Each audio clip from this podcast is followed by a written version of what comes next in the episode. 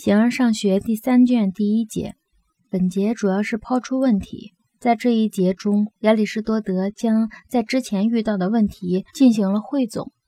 我数了一下，大概有二十七个问题。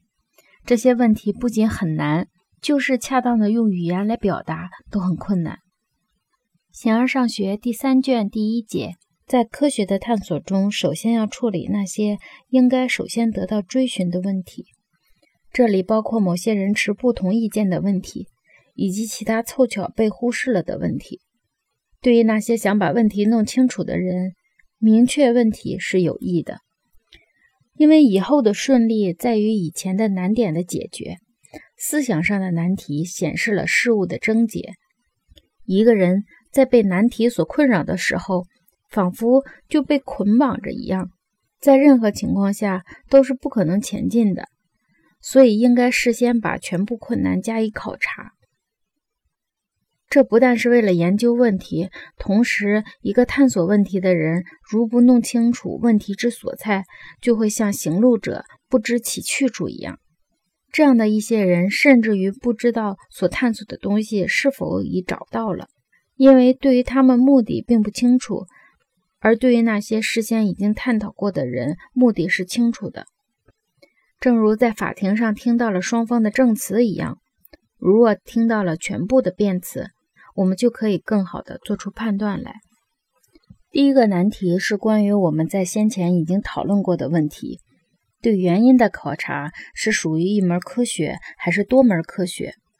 而且这门科学所要知道的只是实体的最初本源，还是也研究那些所有人用来证明的本源？例如，同一对象是否可以同时肯定及否定，以及诸如此类的其他问题。如果是研究实体，那么关于所有实体的学科是一门还是多门？如若是多门，它们都是同种的，还是应将一些称为智慧，另一些称为其他什么？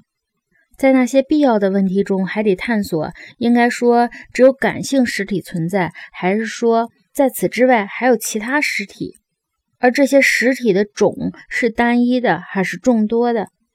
例如，有些人就设置出了形式和居于形式与感觉实体之间的数学对象。这些问题，如我们所说，应该研究，但还应该研究思辨只是关于实体，还是关于实体就自身而言的偶性？在此之外，还要研究相同和相异、相似和不相似、对立、先于和后于，以及全部其他这类的词项，以及所有那些辩证论者试图只从通常意见来研究的东西。可是，应由什么人来对这一切进行思辨呢？此外，还要研究这些事物中就其自身而言的偶性。不只研究它们之中每一个是什么，还要看是否每一个都有一个反面。本源和元素是种，还是那些寓意事物之中每一种部分被分解之后还原而成的部分？如若它们是种，是最后来诉说不可分的个体的，还是最初的？例如，动物和人，哪一个是本源，更加独立于个体之外？最重要的是，必须投身于探索，在质料之外是否还存在着就自身而言的原因，以及是可分的还是不可分的。在数目上是一个还是多个？在组合物外是否还存在着某些东西？所谓的组合物，我指的是质料和另一种诉说它的某物，还是并不存在？或是对一些东西存在，而对另一些东西不存在。那么，在存在物之中，这些东西是什么呢？再者，本源是数目上还是在属类上被规定？这里既包括在原理上的本源，也包括在载体上的本源。可消灭的东西和不可消灭的东西的本源是同一的还是相异的？所有的本源都是不消灭的，还是可消灭东西的本源消灭？此外，一切问题中最困难、最难以解决的是一和存在，并不是另外的东西，而是存在物的实体呢？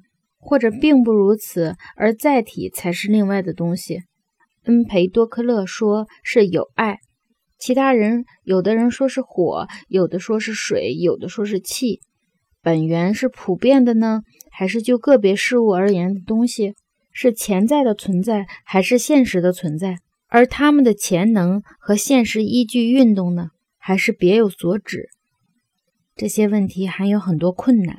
除此之外，还要问：树木、线段、图形、点是否是某种实体？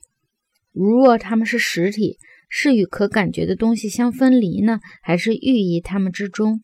对于所有这些难题，不仅难以求得真理，就是恰当的行之于言语也不容易。